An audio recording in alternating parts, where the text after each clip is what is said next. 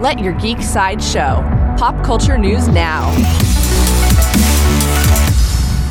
Hi, this is Andrew, and here are your pop culture headlines. New from Marvel. Marvel released the official trailer for Black Panther Wakanda Forever. The trailer shows M'Baku warning against war with the anti hero mutant Namor and his kingdom. The trailer reveals Ironheart flying and even gives us a first look at the new mysterious Black Panther, who appears to be a woman in a brand new suit.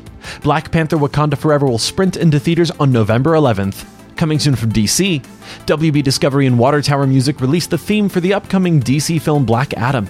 The theme, written by Lorne Balfe, brings cinematic horns and a chanting choir together with intricate percussion to represent Teth Adam's fictional home of Kahndaq.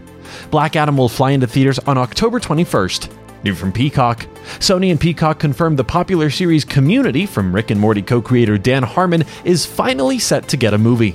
This falls in line with the in world prediction and declaration that there will be six seasons and a movie. It was confirmed by actor Joel McHale that the original cast will be returning for the film. There is no release date for the community movie at this time. For fans of Keanu Reeves, screenwriter Mattson Tomlin shared an update about the upcoming Netflix film Berserker. Tomlin confirmed that the script for the film is officially complete. There is no release date for Berserker, but we do know Keanu Reeves will star in the project. This has been your Pop Culture Headlines presented by Sideshow, where pop culture is our culture. For a closer look at the Black Panther Wakanda Forever official trailer or the new theme for Black Adam or any more ad free pop culture news and content, go to sideshow.com forward slash geek. Thanks for listening, and don't forget to let your geek side show.